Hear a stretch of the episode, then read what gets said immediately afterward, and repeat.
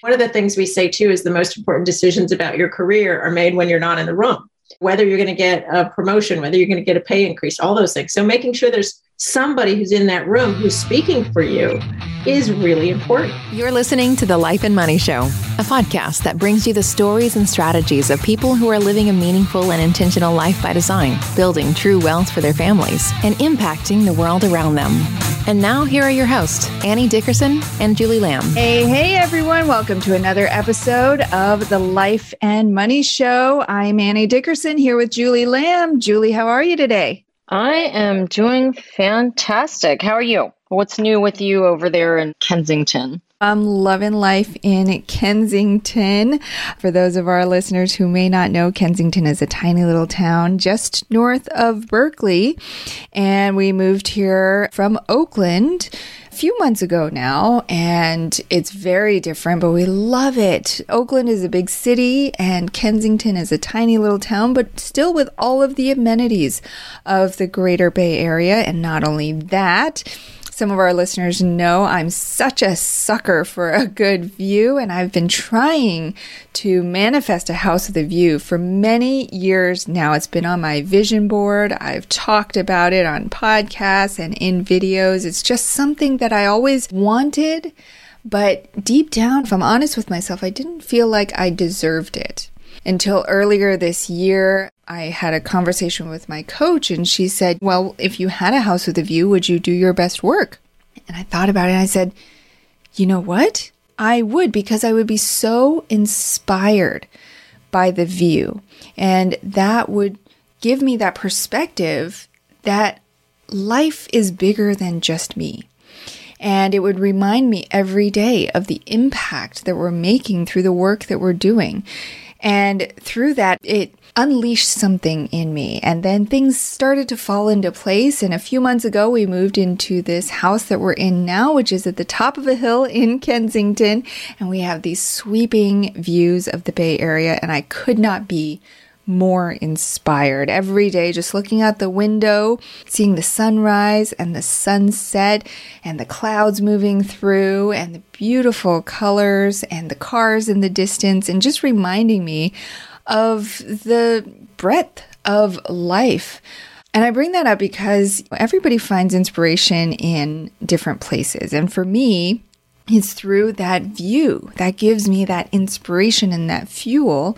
But inspiration can come from all sorts of different places. It can come from hearing somebody else's story, it can come from books, it can come from movies, it can come from even something like a Starbucks cup. And I bring that up because our guest today is none other than Bonnie St. John. She's the best selling author of several books, sought after keynote speaker, Olympic skier and medalist, and CEO of the Blue Circle Leadership Institute. And her story is absolutely phenomenal. From the time she was a young child, she was faced with a big decision at just five years old that changed the whole trajectory of her life. But she didn't stop there because her story is one of courage and perseverance. And she went on to do amazing things.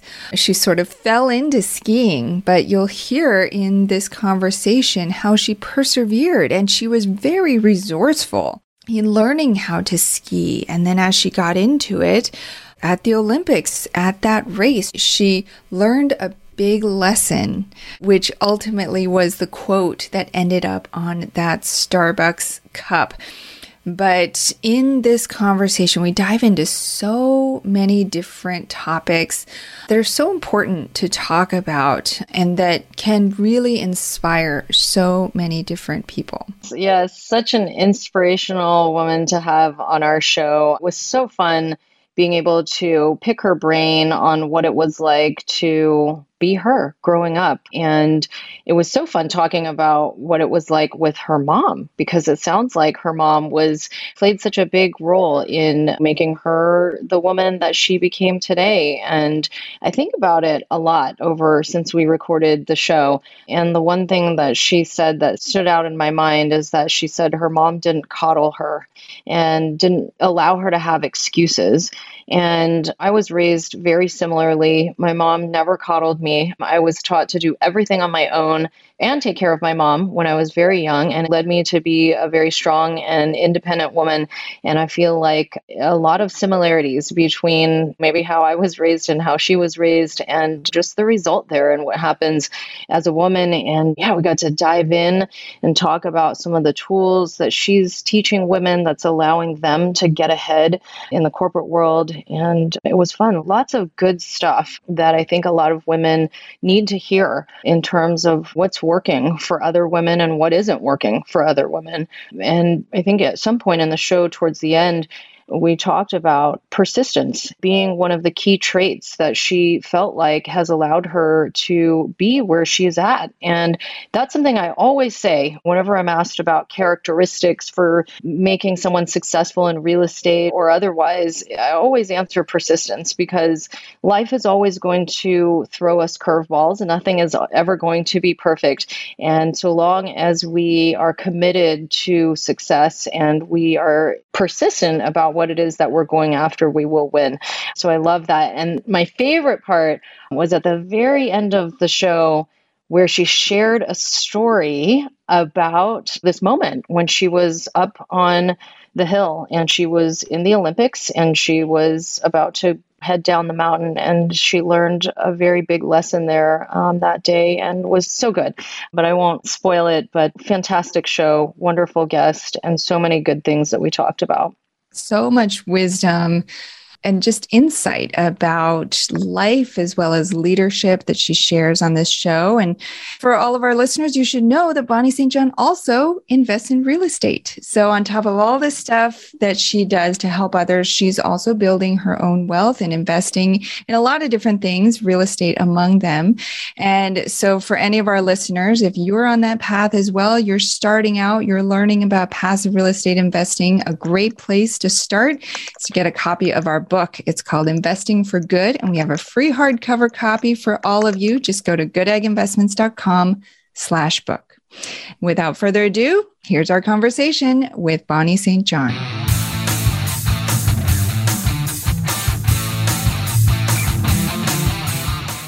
Bonnie, welcome to the show. How are you? Great. I'm so excited to be here. You guys just have the best energy. Oh, stop. Our listeners are in for such a treat today. I can't believe you're here. You're such an inspiration. And in fact, you've been named one of the top five most inspirational women in America. I swear my husband's jaw dropped when I said I was going to talk to one of the top five most inspirational women in America. And your story of strength, of courage, of perseverance has literally touched the lives of millions of people around the world. And I want to start the conversation today with an experience early in your life that had a huge impact on your journey. And I think in many ways, experiences that we have and the decisions we make as children can deeply shape the people that we become and the character that we ultimately develop. And so, start by taking us back to when you were a young child at just five years old, you had an impossibly big life decision put in front of you that most adults wouldn't even know how to navigate. And that decision was one that would ultimately impact the entire trajectory of your life. Tell us a little bit more about that. Well, at age five, they came to me and said, We think we should amputate your leg, my right leg. And I had had a birth defect. So the growth was stunted in my leg. I was born with two normal legs, but then as I grew, one leg wasn't growing as much as it should be. So the more I grew, the more different my legs were. In order to walk, I had a brace, a metal brace, and I wore white orthopedic shoes. Kids picked on me on the playground. I couldn't run and couldn't play reindeer games, you know, like Rudolph the Red-Nosed Reindeer. So I was different from all the other kids, and that was challenging. And so then when they said they were going to cut off my leg, I remember saying, Does that mean I can wear two normal shoes with both my feet on the ground? I was like, Great, cut it off. And so I was so happy to get my leg, even though back then it looked like this Pinocchio leg. It was made of wood and it stuck out in funny ways. But I was really happy to have two legs that were more normal than they had been but I still got teased by other kids and I was never going to make a like sports team in school or anything like that. So it was still challenging, but I made the best of it. And then ultimately started skiing. Yeah. And so that's the twist in the story, right? Like here you are, your leg was amputated at such a young age, but it sounds like you were very resilient through that time, even through the teasing. And we know how playgrounds can be and how mean kids can be, but it sounds like you were able to carry yourself through that time and almost through a fluke. It sounds like you started skiing and then here you are, an Olympic medalist. But tell us about that. Well, when you talk about the positivity, wow, it's amazing as a kid you did that. I got to give a lot of credit to my mother she was the kind of person who didn't take a lot of excuses. She expected me to do chores around the house. She didn't say, Oh, poor Bonnie, just sit on the couch, Bonnie. Your brother and sister will do everything. No way. I had to clean the house and wash the dishes and do everything they did. She expected a lot from me. And I think that's important. And she had been through a lot herself. She had gone to segregated schools when she was little. She had to walk past the big, beautiful school for the white kids and go to the rundown, crappy school with no books. So she had been through a lot. So she didn't coddle me. She didn't see my problems on the heart. so she expected me to be tough. She expected a lot from me. And I think that's a good message. She did things to try to help me. So, you know, finding, I went to the Shriners Hospital to have all my surgeries, finding a way to better my situation was good. And she did little things, which I didn't know until many, many years later.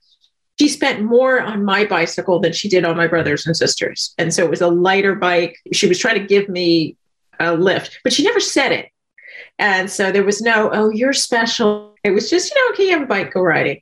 And you have kids, Annie, right? Do you have kids, Julie? We have yes. five kids between the two of us. Julie's got three, and I've got 2 mm-hmm. So you can appreciate that would be tough for a parent to just sort of do things behind the scene, not say anything, don't make it a big deal, have high expectations, but at the same time, try to give some support too. So yeah, she was an interesting mom. She's gone now, but she was a handful of conflicts. She was complicated. Yeah, and it sounds like she probably shaped you in so many ways. Just the fact that she didn't treat you any differently, that must have been a no different excuse. experience it, yeah. than what you saw anywhere else, right? Like you go yeah. out of the house, you were treated differently by different kids and maybe teachers. But here, your mom toed the line. She was like, uh uh-uh, uh, you are going to be exactly the same. You think so, you're yeah. going to have excuses? No, uh. So I tended to expect a lot from myself too. Just being in PE at school, I expected myself to do it. I didn't say, oh, I can't do it. It's swimming with one leg. I can't wear my leg in the pool. And they'd say, get in the pool and do backstroke across the pool on your back and with just your feet. And that was hard. but I would just do it. I look back and I think, why didn't I just say I can't do it? Nope, never did. Yeah. Amazing. How do you think that expectation played a role in all of the amazing things that you've done as an adult now? I'm so curious because I'm a high expectations kind of mama. And I always wonder sometimes if I'm being too hard on my kids and if I should, oh, but they just went through this or oh, but they're going through that. And I'm the same way. And I have two girls. And so I'm just curious as a woman, how do you feel like that has shaped your drive and your hunger and your desire and your passion to help other women? Talk to us a little bit about that. I guess it has instilled in me the idea that anything is possible and that we can do anything. Looking at her story and how much she had to overcome, she went to college, which was really difficult for her because she didn't have a lot of financial support and she struggled and got through and had kids, got married, and then went back and got her PhD. So she was always overcoming odds and jumping over other people's expectations. So they say kids learn by example more than anything else. We worry about what we do as parents and the decisions we make, but they're looking at your example. Julie and Annie, what a great example for them to look at, right? You're both entrepreneurs, you're intelligent, you're making a difference for people. This podcast, Life and Money, is a lot about how do we create the life that we want? And I think that's what they're going to pay attention to more than anything you say. That's what we're talking about with my mother, too, is who she was spoke as loud as anything she told you you had to do. Yeah, I love that so much. I'll remember that. I'm gonna remember. Well, you I... two are pretty badass, so I think your kids are going to be inspired. Oh, thank you. We'll see. I don't know. They need some shaping up kids these days, you know. well, I, actually, I was thinking of something as you said that tiger mom too. And my mom was not a tiger mom. She was not somebody that said, here's a card for your practice for your violin on Wednesday, do these five things. She was not a micromanager at all. In fact, truth be told, it's funny, I don't talk about this very much, but I ended up falling asleep on the floor a lot of times and not going. I'd wake up at three in the morning and go, oh, I got to get myself to bed. She was a single mom with three kids. She worked her tail off. She wasn't micromanaging me. And so, and I'm not suggesting that people do that, but it's just she encouraged us to dream big. She would give us help with things, but she wasn't there driving me to skiing every day. I had to figure it out. Yeah. Yeah. I imagine that must have been difficult as a single mom because you were very committed to skiing once you got into it. It must have been a lot of practices, a lot of commitment. And we lived in San Diego. So there was no, it wasn't oh, like yeah. the ski central, yeah. the ski. yeah, exactly. For the first year that I was doing racing, I was going up every weekend to the mountains and I would either get a bus, there was a bus trip that would go that I could go on and go up for the weekend there was sometimes I would take the train up to LA and go with some people from LA who were driving up to the mountains, but I didn't have a car. I couldn't drive. And so I had to figure it out, like I said. And she wasn't driving me every weekend to go skiing. And then after that, I left. I went to Vermont and there was a ski academy. I rode away and got a full scholarship to go to the ski academy. I thought, okay, it's too hard for me to get the training I need by going weekends in uh, Southern California. But if I move to the ski racing school, then I can finish high school, get into college, but have skiing right out the back door and all the coaches living in the same compound. So I was looking for solutions. And that was a solution was to leave home. so like 15, I think. And I ended up never really coming back because I went and I skied and trained and then I skied on a glacier over the summers and then I went to college and I looked back when I was halfway through college and I thought, wow, I left home at 15 and never really went back. So I have a question. When you're 5 years old and you have to have your leg amputated, immediately you must think that maybe doing sports like you mentioned might not be for you. So I'm curious, how did you get into skiing? Was it you saw someone doing it and you thought, hey, I can do that too? It doesn't matter what my situation is, I can do it too. Like, how did you even get into it in the first place? Great question. And my mom was not big on sports. She was not a sporty person. And so our family was not really sporty. So it wasn't like, oh, we're going to do sports as a family, but Bonnie has one leg. It just wasn't even a thing. But a friend of mine in high school invited me to go skiing with her family over Christmas vacation. She actually made a coupon out of a notebook, notebook, that blue line notebook paper. Probably kids don't even use that anymore.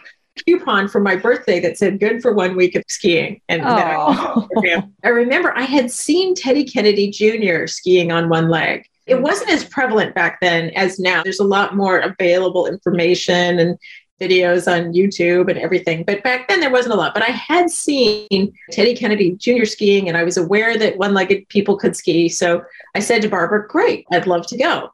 And then I had to research and find, I knew they had the outriggers, the poles with the little ski tips on the end.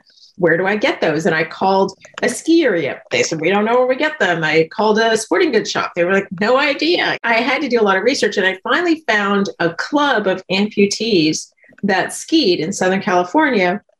And the president of the club agreed to lend me his outriggers so I could go on that first trip with her anyway, so you had to be resourceful. Yeah. Wow. Oh my gosh. That is so inspiring because I think so often, and even in real estate and investing, a lot of women get these roadblocks up that say, I can't do that. That's so scary. What if I make a mistake? What if I fall down? What if it doesn't work out? And to say, I'm going to find a way. I want to try this out and I'm going to be resourceful and I'm going to figure this out is so much of what we always talk about on the show and what we always talk about what you need to have to be able to succeed in the investing world because there's going to be these obstacles left and right. And so that's so awesome too. What a great friend to believe in you and be like, yeah, come on, Bonnie, let's go. One oh, or not, then, like, let's go when we went and it's funny because it's so much more common now but back then it really wasn't and so we went to the ski area with her family i got the outriggers ahead of time And I knew that I wasn't going to be able to get a lesson. So when I called the ski area and said, coming, they said, yeah, but we don't have anybody who can train a one legged person. So the conclusion was just go on the bunny hill and fall down. We don't have anyone who could teach you. So right. we won't. And that's the way things were done back then. But nowadays, almost every ski area has somebody on staff who's probably certified to teach people with disabilities and they will come out and do that and it's just so much more common now but then the solution was no lesson at all i had sent away to a group in colorado that did a lot okay when i say a book that's an exaggeration. It was really like a stack of paper stapled. I don't know if somebody wrote a book and they copied it for me. I don't know, but it was how to ski on one leg. And so it told me, you know, I read a book, and this is classic. I'm such a nerd. I went to Harvard and everything. So I read, I didn't have an instructor, but I read about how to ski on one leg. And Barbara, to her credit, when she was a good skier, her family went skiing all the time, but she stuck with me on the bunny hill. Aww. Do you two ski, Annie and Julie? Oh my god! This is me. this is oh, making me like cower in shame. I'm like, oh my gosh, if you could ski on one leg, why couldn't I do it on two? I'm a terrible snow person.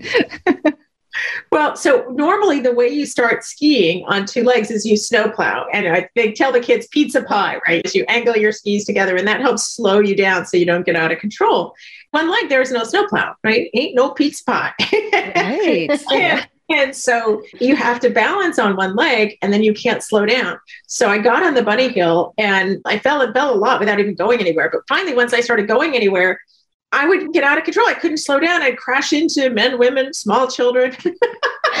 so it was really difficult for the first few days because I couldn't slow down. I couldn't snowplow. I couldn't control it. And Barbara stuck with me. She could have gone anywhere on the hill. And there she was trapped on the bunny hill with me, falling and falling and falling and getting up. She was such a great friend.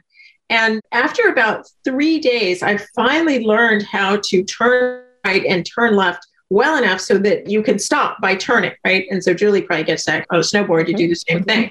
Mm-hmm. So then we were there for a week. And by midweek, I could turn right, I could turn left, which meant I could slow down, I could stop. I could go on intermediate slopes because what happens to two legged beginners as they pick up speed, their tips cross and they crash, right? Where they're trying to snowplow and they've, they've got to unlearn snowplowing. I didn't have to unlearn snowplowing. I'm intermediate skiing. So it was really hard at first, but then actually it became sort of an advantage because I could go fast. I could turn right and left. I could go on intermediate slopes. So Barbara stuck with me. Barbara's amazing. So we've stayed in touch. And during the pandemic, we were actually going to virtual church together neither in her town or my town, some other church we found. So it was kind of fun to church hopping.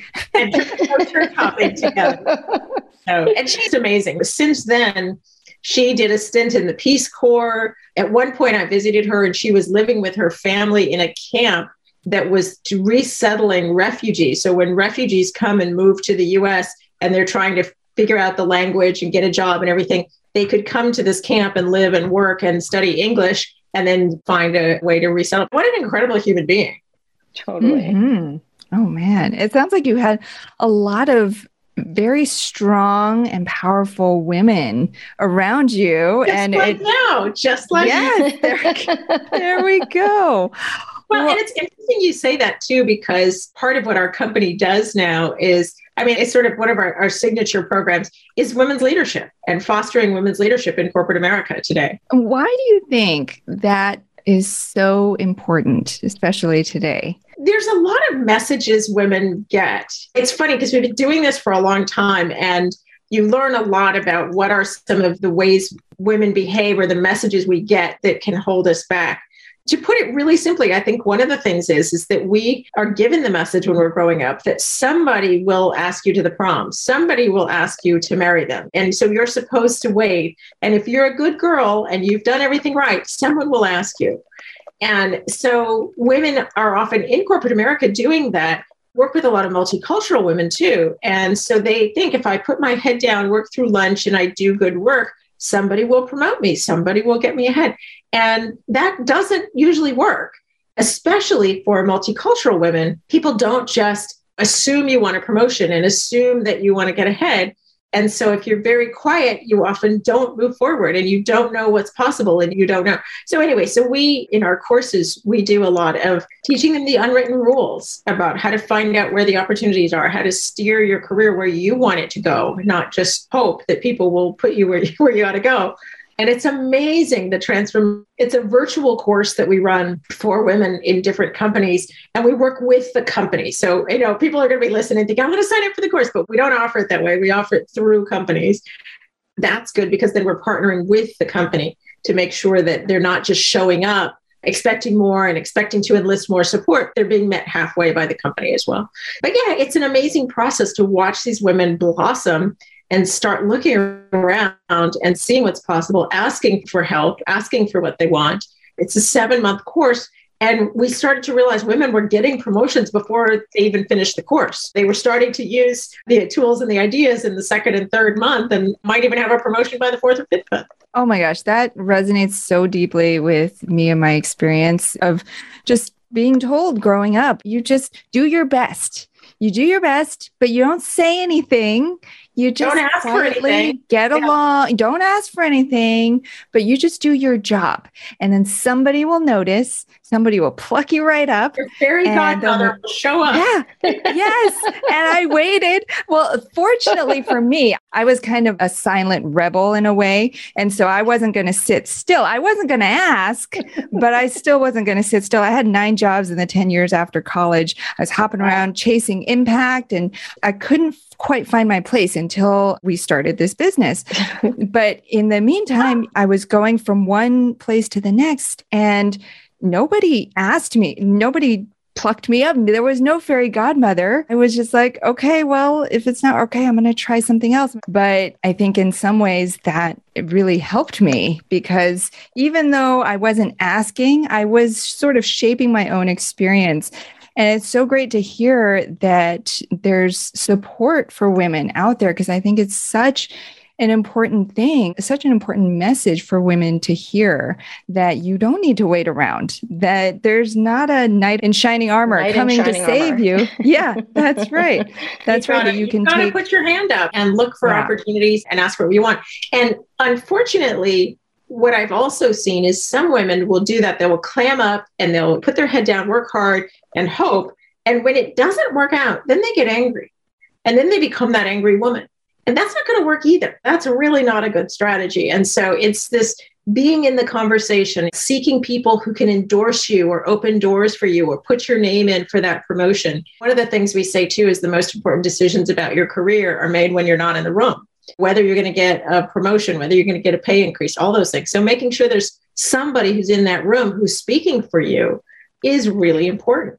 But doing it in a way that's amenable and you're like, hey, great, this is all good. Not like, you better give me this. I deserve this. I'm leaving. You don't want to be in that place. You mentioned some tools that you teach in your course that are allowing some women to even get where they're wanting to go ahead of time. What are some of those tools? You mentioned one just now, trying to create a close relationship with somebody who might have a seat at the table. What are some other things that you're teaching that you're seeing really works for women? One of the important topics we cover is informal networking, is having those informal relationships with people where they know you. And it's interesting. One of the things I've learned is women who are in our courses who are from the Caribbean say that their culture, they tend to get told, you don't take any of your personal stuff to work. You go to work, you work, you leave, you know, nothing personal. And that actually doesn't work in your favor, is if people are going to trust you, the higher you go, the more trust becomes very important. You trust people that you feel like you know beyond just a memo or the last meeting that you were in. If you feel like you know somebody's values, like we're joking about having kids and where are you're from. And so being able to feel like you know somebody gives you that trust. And it's people who are trusted that are going to get put in positions of responsibility in higher up. So anyway, so we talk about that. and We uncovered a little bit. And a lot of people, again, are given the message that if you just do your work in a really objective way, that informal relationship shouldn't be necessary. Isn't that cheating, that informal relationship? And no, it's about trust. And it's one thing to build trust with your peers or the people who report to you, but building trust upwards, that can be more awkward. And especially for women or Hispanic women, Black women, or Asian women, is you can be deferential, right? We're taught a lot about being deferential of people in authority above us. You don't bother them. So, anyway, so getting past all that, that's one topic we look at telling and selling your value, helping other people to understand the value and the impact that you have It's another topic that we spend time on. And we get a lot of messages about don't brag and you get the humble brag or, oh, you're terrible. But if you think of it as equipping other people to go to bat for you, don't expect them to be mind reader. Equip them with here's the facts about what I'm doing, the impact I'm having in my job. So let me arm you with the facts so that you go to bat for me. So lots of ideas that we found make a big difference for the women in our courses at Blue Circle Leadership. We'll get back to our conversation with Bonnie in just a minute.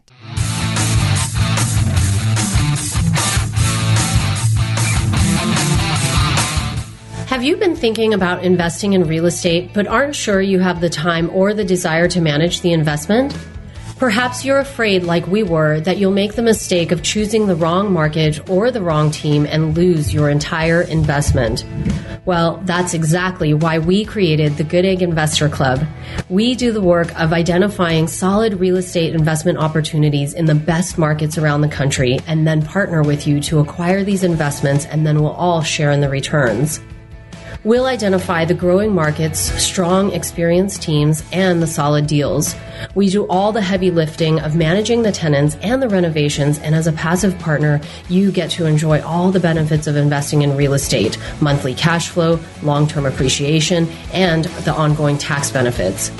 When we first discovered passive investing through real estate syndications, we realized it fit perfectly into our busy lives. We could put our money to work for our families, work less, and get more time back in our days so that we could focus on what matters most and discover our true passion and purpose in life. We've now helped hundreds of people invest passively in real estate syndications and are seeing the positive impact it's had on their lives. We invite you to partner with us by joining the Good Egg Investor Club today so you can start putting your money to work for you and get more time back in your day because we know that when people have more time in their days, they can do the true work they were intended to do and the world will be a better place. To sign up for the Good Egg Investor Club, go to goodegginvestments.com slash invest and we'll take it from there. That's goodegginvestments.com slash invest.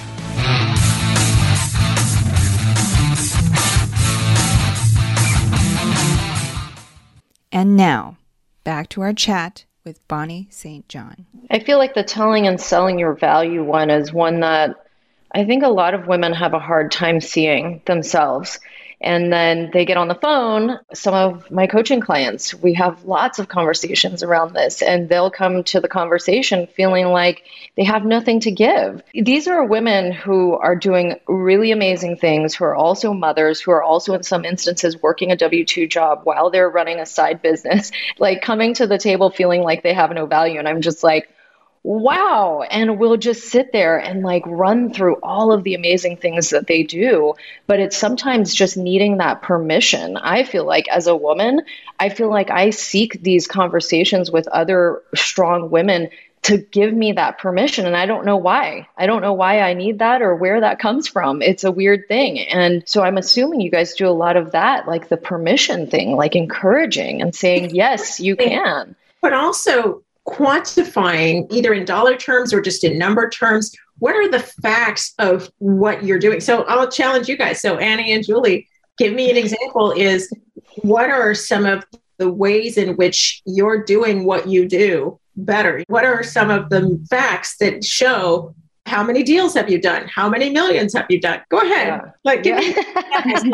I'm going to challenge you. Well, all right. Well, here are the facts. In the three years we've been in business, we've done over 30 commercial real estate deals with a portfolio of over now $900 million. We have thousands of investors and happy investors. We've paid out, like I don't know how many millions. Like yeah, there we go. There we go. I guess those are the facts that right? Yeah. Well done. And that probably was uncomfortable when you first started doing it, right? But oh yeah, yes. you're, you're like we're badass, and I can say it. and those facts are so much better than just trying to say, well, we're really good at what we do. We've been doing it for a long time. People are really happy. When you state the facts, it's in a way, it's easier than bragging in a general way. Mm-hmm. Mm-hmm. I'm taking notes for my kids too. My relationship with my husband too. I mean, these aren't just for workplace. These are communication skills and life skills, frankly, that will serve you in any avenue in life. And we've talked about women and multicultural women, but we also have courses with multicultural men in them. And we have one course that has all of the ERGs in a company. So, people who don't know what ERGs are, it's the special interest groups. And so, within many companies, they have groups that support those groups. So, we have in one course, we have not only multicultural women, all women, but we also have veterans and people with disabilities, parents, another group. So in that course, we have all of those people and talk reflecting on what are their challenges that make it harder for them to excel and how do we overcome those. So it's really rewarding work, but it makes sense because in my life, you started out asking me things about, you know, well, how did you start skiing? That must have been hard. And then, well, how did you get into racing and start racing and then get to the Olympics and then going to college and then going to Oxford. There were barriers at each level. And I thought once I've been to the Olympics, then everything else will be easy, right? Well, it isn't that way. There were always challenges and there are always ways in which I had to take risks and stick my neck out and believe in myself in order to do something. When I got asked to apply for a job at the White House, it was interesting because they called me and said, Are you interested? Do you want to apply for this job in the White House? And I was like, Yes. And then they said, Okay, well, we'll call you back and tell you when you should come out to DC for the interview. And I didn't get a call back.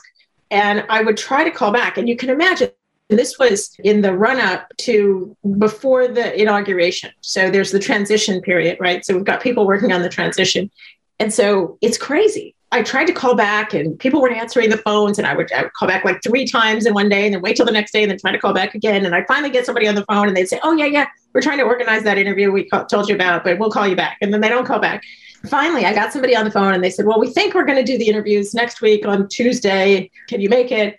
And I said, Yes, I'll just go. Actually, it wasn't even that much notice. I'm saying next week on Tuesday. It was really short notice because I remember I took a red eye flight. and I just I basically just jumped on a plane and said, I'll be there. Let's do the interviews.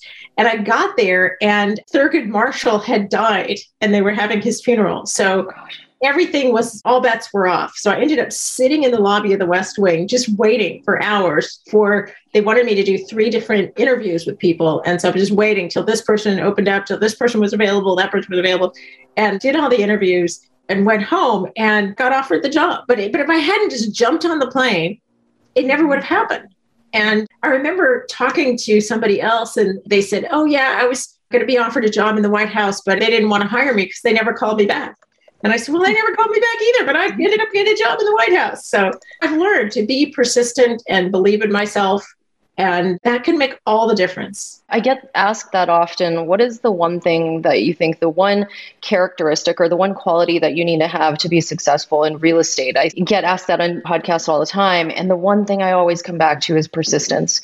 Because in the world of real estate, there's always going to be things that want to knock you down and hold you back, and ways that you could give yourself excuses to not push forward. And if you can be persistent and, like you said, believe in yourself, that's what it boils down to having success in the space. I do want to save some time because I do want to ask you quickly how did you get into investing? So I know you've done a little bit of investing with us, but how were you introduced to the world of investing? Was it by happen chance, like you just happened to stumble across an investment? You said this looks good, or you were trying to build wealth, or you know what's funny is all my life I've been really curious about why some people succeed and others don't. And I said I came from a family without a lot of money, so I didn't grow up with everybody investing around me or anything like that.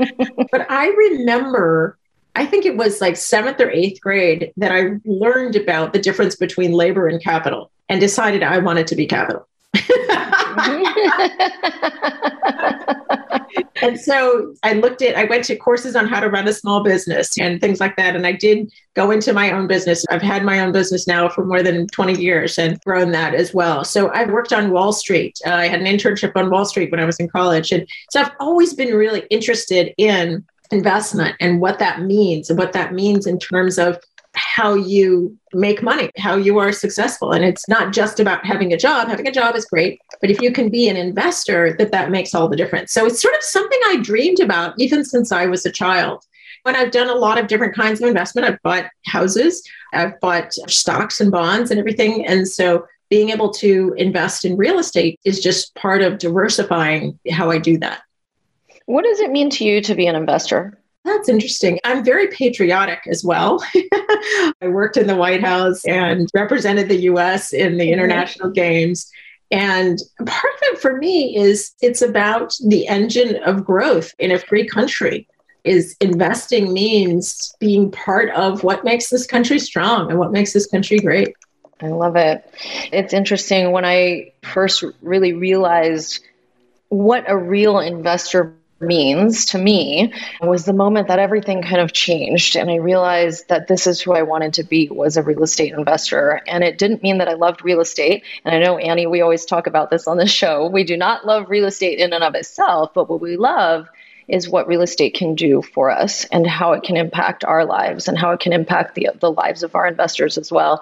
And so it's but also, been. But also the people who live in the properties. I mean, oh, right? Oh, totally. Isn't that part of your joy of what you do is that it's a whole circle. A home. Yes. I mean, we're creating jobs. When we talk about the value add that we're doing on the buildings that we're renovating, there's a whole construction team that's looking for work. Maybe not right now, but it's we're creating jobs, right? We've got the property management team on site who again, we're creating jobs there. And as we're doing the renovations, we're improving the property so that residents who live there get a better experience as well. And then we win because we put the whole deal together. Our investors win because they're leveraging their capital. And I think this is one of the, the reasons that I personally fell in love with multifamily syndication was because it was just this whole kumbaya of like, let's all get together as a it's team not a, do well. It's not a fixed pie, right? Is that for us to grow and do well doesn't mean somebody else has to do less. And everything you're describing means more for the residents, more for the people who work as part of the deal, more for the people who participate in the investment. It's a bigger pie. And I'm a definitely a bigger pie person. Yes, I love it. Well, oh my goodness, Annie, I don't know. Do you have anything else you want to chat with Bonnie about before we move into the last part of our show here? Oh man, so many questions. I could go so on. So many on. questions. I wanted to go back just real quick to when you got the job at the White House. And so at that time, did you apply the principles that you now teach women? Did you know that you were supposed to have somebody who was in that inner circle? Were you telling them about yourself? Were you upselling yourself? Things like that? That's a great question. And I think I've had to learn a lot of those things the hard way. And so it's nice to help other people leapfrog some of the hard lessons I had to learn.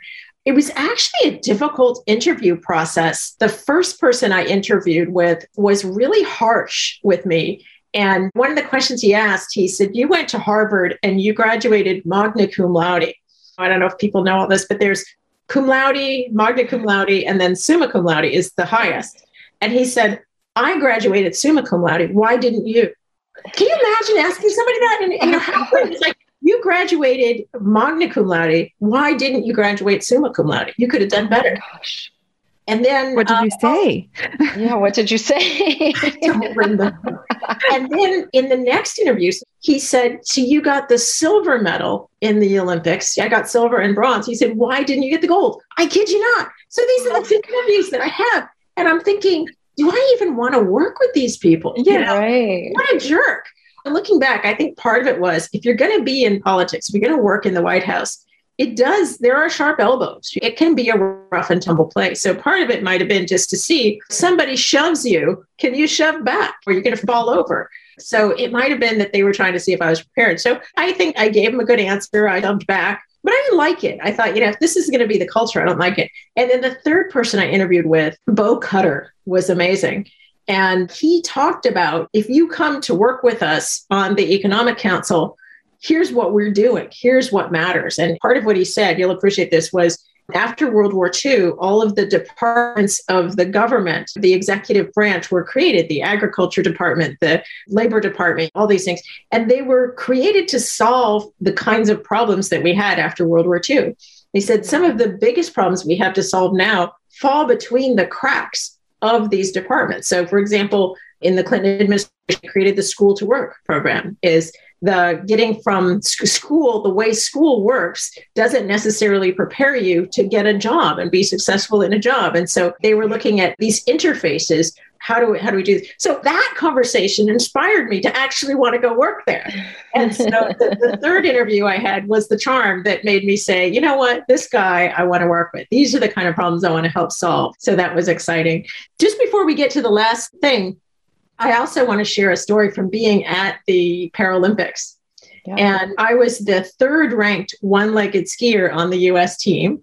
And they only took three one legged skiers. So I just had barely squeaked onto the team. And nobody expected me to beat my teammates, never mind anybody else in the world.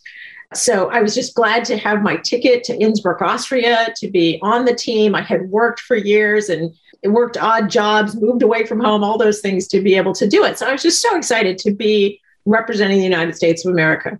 When I finished the first run of the first race, it was slalom was the first race. When I finished and all the times were posted, my time was number one in the world. So I had trained hard. I had pushed myself. I had raced a lot against two years. And when I actually showed up for the Paralympics, I did have a chance of winning. I was in the running and so excited. But you have to do two runs combined time to take home the medal. And it's not like the 100 yard dash where it's always the same thing. It's a totally different course. The second run's completely different from the first run. The snow in the first run gets all chewed up and they set a new course. So I'm in first place going into the second run. I get to the top of the hill and I'm waiting my turn. A few other women go down and they radio back up to the top to tell us women are crashing. There's this icy spot on the course and women are crashing. So I'm thinking, I could win or I could crash. If you don't finish both runs, you're out, you're done. So thinking, no heroics. I just have to have a good, solid run and I could win this. So, you know, don't go crazy, just stay standing, right? so I'm in the starting gate and the race official counts down three, two, one, go. And you break the timing wand, and I'm hitting the red and the blue poles. I was so focused. I wasn't even hearing the people shouting my name. And I was sponsored by the National Brotherhood of Skiers, a national black group of skiers. And 32 members of that group came to cheer for me. 32 Black people standing on a ski hill kind of stand out, right? my, my teacher said, Bonnie, you have a big family. anyway, though, I'm going for this run for the gold, and I get to where I can see the finish line. I think I made it. I'm over the ice, and that's when I hit it. And I tried to hold on to my edge, but I couldn't do it. So I fell, like I had heard many of the skiers had before me. And so disappointed, just wanted to disappear. But my training was always to finish no matter what. So I grabbed my equipment, got over the finish line. When the dust cleared, I was still in third place. I won the bronze medal in that race. Now, the woman who beat me in that race, I had beaten her in the first run, right? So when nothing went wrong, I had the fastest time. Now, you might think, oh, well, she beat me because she didn't fall she actually did fall. She also fell. All the one legged women fell on this dangerous icy spot, got up and finished. So if I was the faster skier, I fell and she fell. How did she beat me? She had to have gotten up faster, right? Mm-hmm. She could ski yeah. faster than I could, but she got up faster. So that moment of hesitating, of mm-hmm. falling down and thinking, oh, it's over, I lost, that's how I lost was that moment of feeling sorry for myself. So I was actually quoted on a Starbucks cup. They did a, a campaign where they were putting quotes on Starbucks cup and it said, people fall down, winners get up. But sometimes the gold medal winner is just the person who gets up the fastest. So oh you can probably use that in the investing world, right? It's not oh every investment God. is going to go perfect, but you need to get back up and get back in the game. And if you can do that faster, you're going to do better overall, right? What an amazing story. I'm literally just sitting here with like goosebumps. It's just, I think about that often. We got to decide, we got to move, we got to go. And there's no time to waste to think about certain things, right? I mean, certain things you got to take time. But wow, the hesitation piece. The other sports analogies, you miss all the free throws you don't take, right? Yes, that's yeah. right. And even when I got into the investing space, I hesitated for a long time, six to eight months, was so scared to get into the game, and finally realized that the learning is going to come in the mistakes that are made and I'm never going to learn if I don't get in. And that was four years ago. And keep going. Yep. yep get up faster. That's right. I love that. Thank you for sharing that last uh, little story. I appreciate that. So that was such a great piece of the podcast today. All right. We're going to ask you a couple of questions around your life and money. So, the first question is What is one thing that you're doing right now to live a meaningful and intentional life by design? one of the things that I've done is I did a TED talk on how to have a first aid kit for your attitude. And I think ah. that's something I can give to your listeners as a gift is say you can look that up and it's helpful. It's this concept that we were just talking about is get back in the game. And one way to help yourself do it is to have a first aid kit for your attitude. We have first aid kits for a cut or a bruise or a burn. But for our attitude, we really need to be able to apply first aid so that you can get back in the game quickly, just mm-hmm. like we said. And so that TED Talk talks about how to do that. And you can share it with your kids, you can share it with your coworkers, and you can have a Zoom where your coworkers get together and you say, hey, we're going to share what's in our first aid. Kids get it, and you can help your kids to create a first aid kit for your attitude. Sometimes the conversation about it makes a big difference, not just doing it by yourself, but doing it with your family or doing it with your coworkers means that you can encourage each other too is here put this in your first aid kit it creates a language around being resilient right mm-hmm, mm-hmm. so i'm curious what is in your first aid kit oh that's such a great question one of the things i love is that my mother who passed away more than a decade ago had given me it's a little sachet with a note on it that says cherish yourself. And so what I do is I encourage people to put something in there. I could give you a gift. I could give you a candle or a pretty picture and say, here, put this in your first aid kit. But the things that you choose for yourself that are really meaningful, like this note from my mother who passed away, that's going to remind me that whatever's happening today, I can put that in perspective. When she says cherish yourself, that was so hard for her. She was the black kid who was told, you can't go to the white school. This is the girl who's father left before she was born. So finding that thing that really inspires you, and it shouldn't be one thing. You can make a first aid kit and you can also make it virtual is physical things. You can put some physical things on your desk or something, but taking pictures of some things and putting it your phone or having thank you notes from people that see the great things you do on a day when you feel like nobody appreciates you. You can look at those thank you notes. So yeah. Oh my gosh. I love that a lot. One thing I recently started doing is sending myself flowers. So oh, I love that. I know. I love flowers. And usually we're traveling around a bunch right now. And so I have flowers delivered to the house when we arrive. And so it's like a nice little gift to myself and a way to remind myself to enjoy and have a good time and live fully in the moment. And so I love that. All right. So, second question is around others' life and money. So, what is one life or money hack that you might be able to share with us today that'll make an impact on our listeners' lives? Another life or money hack. it's a really simple one. yeah. Drink water. And when we don't drink water, the research shows that your brain just gets dehydrated before anything else. And so drinking water helps you to make better decisions, helps you to stay more positive. It's such a simple thing. We tend to forget, even if you're a good water drinker, you mm-hmm. probably forget to do it when you're under pressure. And that's mm-hmm. when you need it the most, right? Is I'm going to drink some water right now.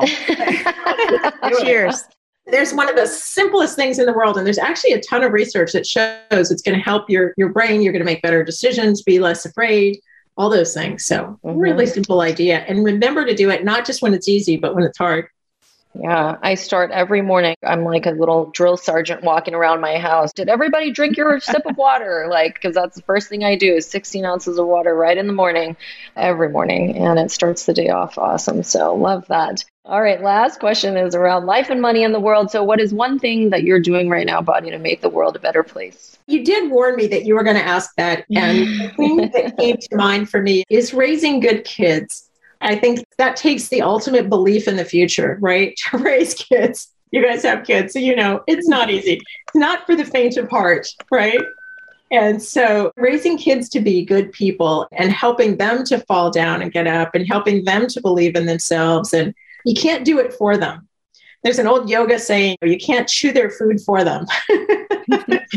so helping them to make their own decisions, to find their strength, to fall down and get up and all of those things takes an incredible faith in the future to raise good, strong kids. So I guess that's what I would say about that. Love that. And tell everybody what are the ages of your kids now? My husband and I have a blended family. And so we mm-hmm. have 26, 25, and 20. And we were just talking before the show about how difficult those 20s can be, Whew, both living through them and parenting through them. People know the toddler years are hard. You know, the right. teen years are hard. Getting into college is hard. Getting out and getting your first job is hard. But nobody told me how hard the 20s were going to be. well, it's a great service you're providing to the world. And parenting, commend all the parents out there who are listening. And like you were saying, Bonnie, it's not easy and it takes a lot of resilience and courage and perseverance. They give you a lot of return on investment, right? Is kids make you stronger and kids make you a better person and kids make you figure out what your values really are. So they have yeah. a lot to offer us. You got to be all in. Yes, they definitely show you parts of yourself you never knew were there. That's for sure. Well, Bonnie, we've covered a lot of ground in this conversation, but I know our listeners are going to be curious and want to follow up and learn more about you and all that you're doing. So tell them what's the best place they can go. Go to bonniestjohn.com and find out a lot about me there. I did a podcast, so you can look that up too. Is and I'm just blanking on the name of my podcast. That's terrible take a drink of water. Maybe it'll help. Thank you. Exactly. straight up. It's straight up. That's what it is. Because it's a pun on straight up talk and going straight mm. up the corporate ladder. And so in the podcast, and you can go wherever you go for podcasts. So Apple Podcasts, it's in a number of places but it's advice for, especially for women, minorities, people with disabilities. We interview a whole bunch of different people with those areas of expertise, veterans, on climbing the corporate ladder while being different, not being typical in many ways. And what are the challenges? What are their advice? With Andreas Tapias, about being Hispanic or Latino and climbing the corporate ladder. And he's written several books about it and just has such insights into what are the challenges. You get mixed messages from your culture versus the culture that it takes to succeed in corporate America? And how do you navigate that in a way that keeps you whole, that doesn't destroy who you are? Mm-hmm. So you get that whether it's talking about disability or talking about veterans, all of those conversations are there. So that's great. So you can go to bonniestjohn.com. You can look up my podcast straight up. I think those are good things to do. All right. Well, to all of our listeners, we'll have those links for you in the show notes. Bonnie St. John, best-selling author of several books, podcast host, sought after keynote speaker, Olympic skier and medalist, and CEO of the Blue Circle Leadership Institute. Bonnie, thank you so, so much for being here, inspiring our listeners, and sharing your insights and wisdom with us.